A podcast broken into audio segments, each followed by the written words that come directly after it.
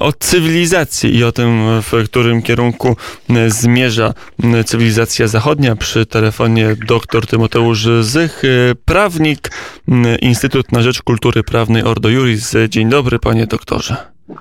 Dzień dobry, witam serdecznie.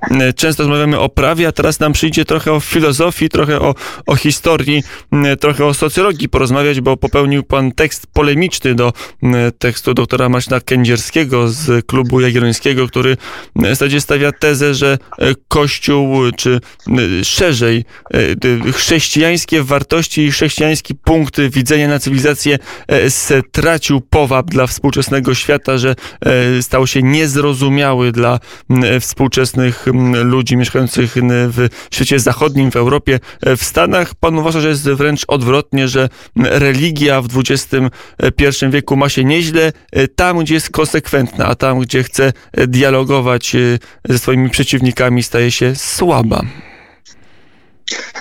Oczywiście. To jest takie zjawisko jak szum spełniające się przepowiednie. Pisał o tym kilkadziesiąt lat temu Karl Popper.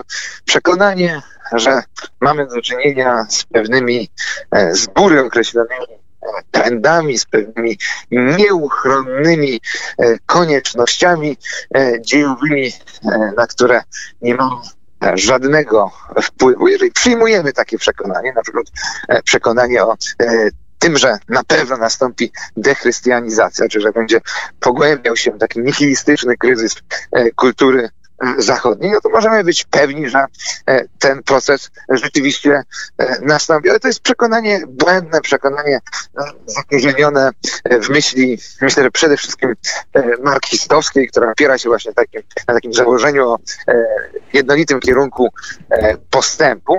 Rzeczywistość jest inna. Rzeczywistość jest taka, że przyszłość zależy od wolnej woli i od naszych działań. I widząc świat nie w wąskiej perspektywie, ale w szerokiej, trudno jest potwierdzić tą tezę, która może i na jakimś wycinku rzeczywistości znajduje potwierdzenie o takim jednolitym i szerokim kryzysie, czy to religii, czy takich podstawowych instytucji jak rodzina, czy małżeństwo. Z drugiej strony wydaje się, że to papież Franciszek przyjmuje taką optykę, że Kościół musi bardzo mocno sam się zmienić, aby nadążyć za światem zachodnim, jakże różne są kazania, chociażby głoszone we Francji, czy homilie, które wygłaszał kilkadziesiąt lat temu papież Jan Paweł drugi, jak różne od tego, co potem mówił Benedykt szesnasty, który twardo bronił ortodoksji Kościoła katolickiego, ale te, tą ortodoksję Kościoła katolickiego starał się w dialogu intelektualnym postawić wyżej niż, czy, czy bronić w dialogu intelektualnym z lewicowymi, laickimi intelektualistami, po papieża Franciszka, który w zasadzie przyjmuje istotną część diagnozy i kursu liberalnej lewicy i chce ją włączyć, przynajmniej tak się wydaje, do Kościoła. Ja myślę, że u papieża Franciszka można znaleźć bardzo różne wątki myślowe.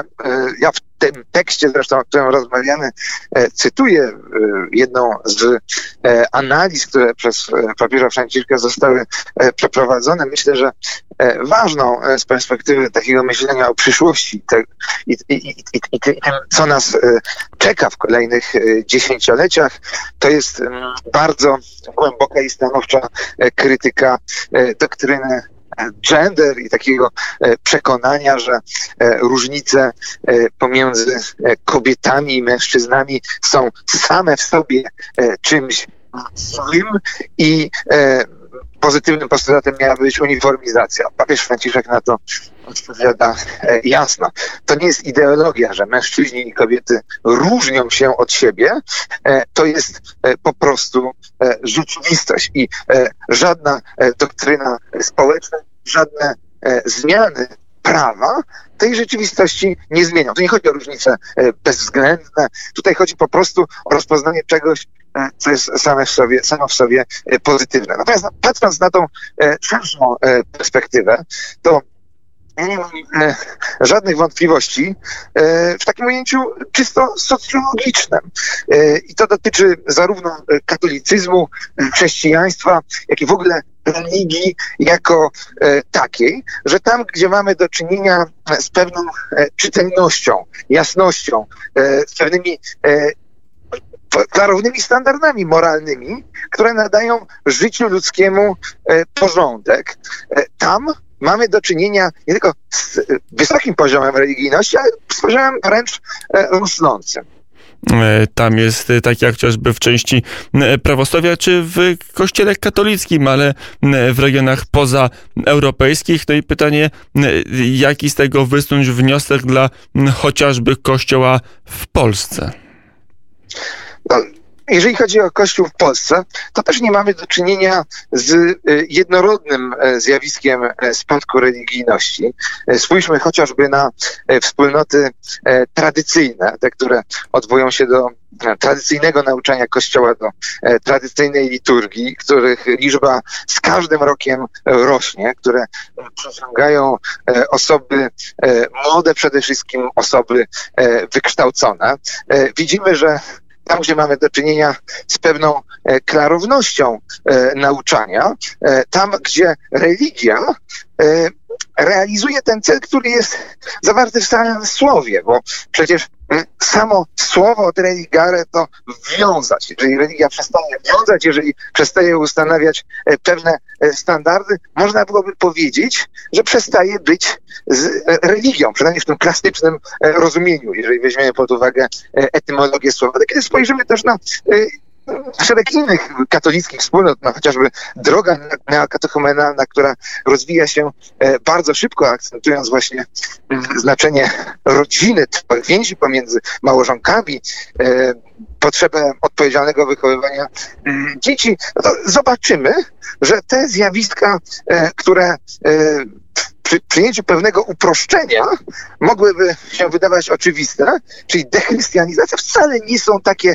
oczywiste. Myślę, że e, Kościół e, powinien pochylić się właśnie nad tymi e, pozytywnymi przykładami. Spojrzeć e, na te obszary, gdzie religijność nie spada, tylko rośnie, gdzie ludzie widzą potrzebę swojego e, zaangażowania, e, te obszary, które po prostu e, także w szczególności młodych ludzi e, przyciągają. Na tej podstawie powinna zostać przeprowadzona e, refleksja bez jakichkolwiek uprzedzeń. A może tam są inne siły e, przeciwne, może tam nie ma tak silnego e, lobby L G B T, nie ma e, tak dużych pieniędzy e, wielkich korporacji międzynarodowych zaangażowanych, może tam po prostu przeciwnik jest słabszy dla Kościoła, dla tradycyjnej, dla tradycyjnych wartości.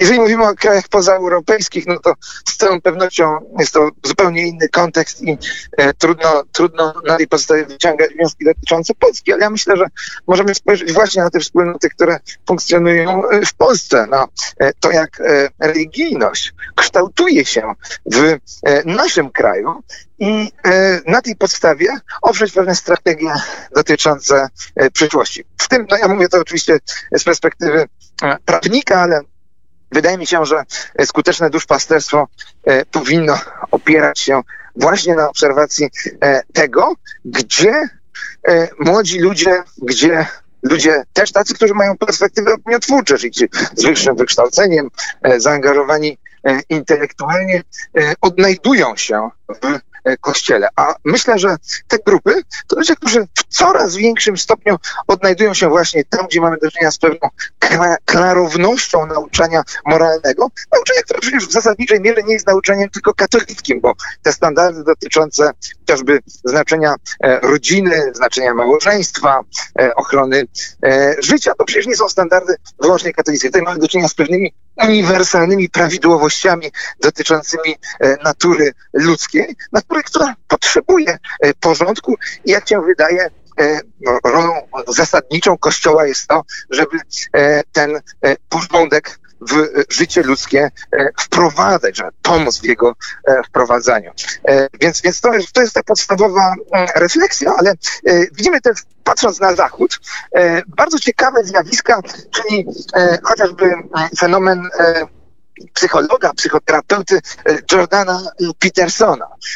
Ten psycholog, człowiek, który całą swoją doktrynę i sposób, w jaki formułuje myśli, zalecenia, oparł tak naprawdę na e, nauczaniu e, chrześcijańskim, nadając mu po prostu sekularyzowaną formę. Peterson wprost przywołuje Biblię, e, mówiąc, że jest agnostykiem, że niekoniecznie jest osobą wierzącą. Mówi, tutaj w Biblii znajdziemy uniwersalne standardy dotyczące tego, jak dobrze żyć, jak rozwijać swój charakter, jak być odpowiedzialnym e, człowiekiem, jak podejmować wyzwania, radzić sobie z problemami i z cierpieniem, które jest integralnym elementem ludzkiego życia.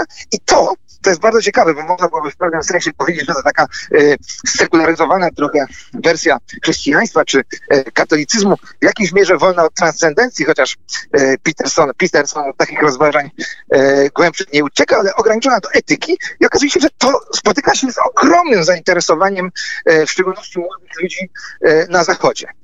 No to może problem tkwi w samym Kościele i jego mankamentach, ale to już temat na inną dyskusję. Całość wywodu na stronach Klubu Agrańskiego, tam jest tekst cały czas na drugiej pozycji, jak to się mówi w, w portalach internetowych doktora Tymoteusza Zycha. A ja jeszcze chciałem zapytać o nowe rozporządzenie na Uniwersytecie Warszawskim, który jako pierwszy przyjął stosowny dokument, który ma pomagać kobietom albo mężczyznom, albo w ogóle różnym płciom odnaleźć się jako pracownicy na uniwersytecie, czyli parytety dla płci mają być na U W od tego roku. Na czym polega ten dokument, co jest tam zapisane i czy to jest dokument zgodny z polską konstytucją i z zasadami prawa pracy? Nie, no oczywiście mamy do czynienia z pewnego rodzaju aberracją.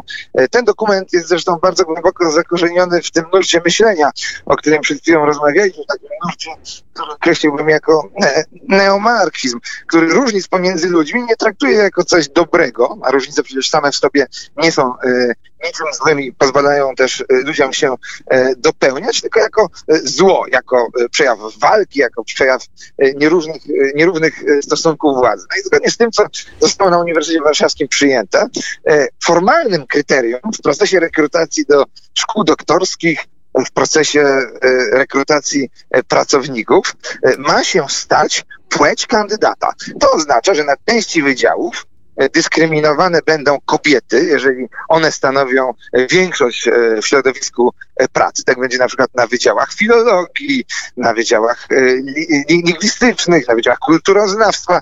W innych przypadkach dyskryminowani będą z kolei mężczyźni, jeżeli to oni stanowią większość w gronie pracowników danej jednostki. Tak będzie w przypadku matematyki czy części nauk ścisłych. Czy naprawdę jest jakikolwiek problem w tym, że kobiety i mężczyźni dokonują różnych wyborów zawodowych, że mają różne zainteresowania i podejmują różne decyzje dotyczące tego, jaką ścieżkę kariery wybrać? Czy to ma cokolwiek wspólnego z równością?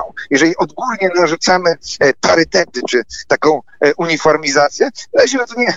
O równość chodzi, ale właśnie o ideologię. Ideologię, która będzie szkodzić i mężczyznom, i kobietom, ograniczając w bardzo głęboki i drastyczny sposób ich wolność. Ideologię, która stoi w jasny sposób w sprzeczności z zasadami kodeksu pracy i konstytucji, które przecież zakazują właśnie różnicowania ze względu na płeć w procesie rekrutacji. Czyli expressis verbis kodeks pracy mówi, że nie można tego brać w w czasie przyjmowania do pracy pod uwagę.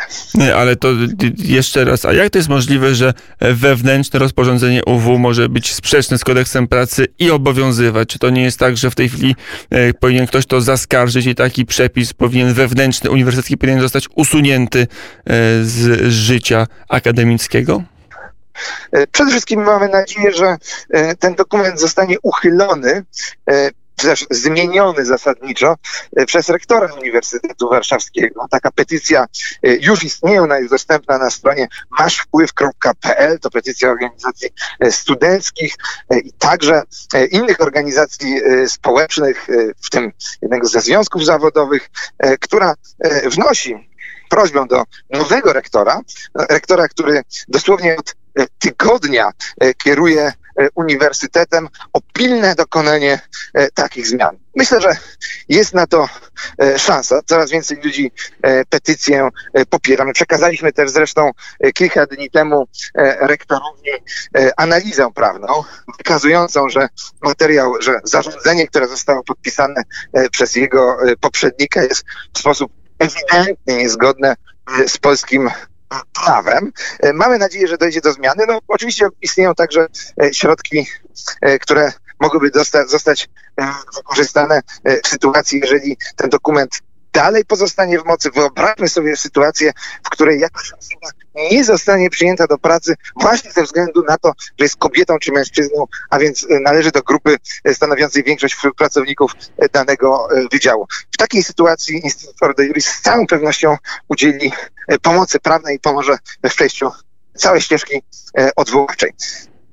Powiedział dr Tymoteusz Zych, prawnik, Instytut na rzecz Kultury Prawnej Ordo Iuris. Dziękuję bardzo za rozmowę. Bardzo dziękuję.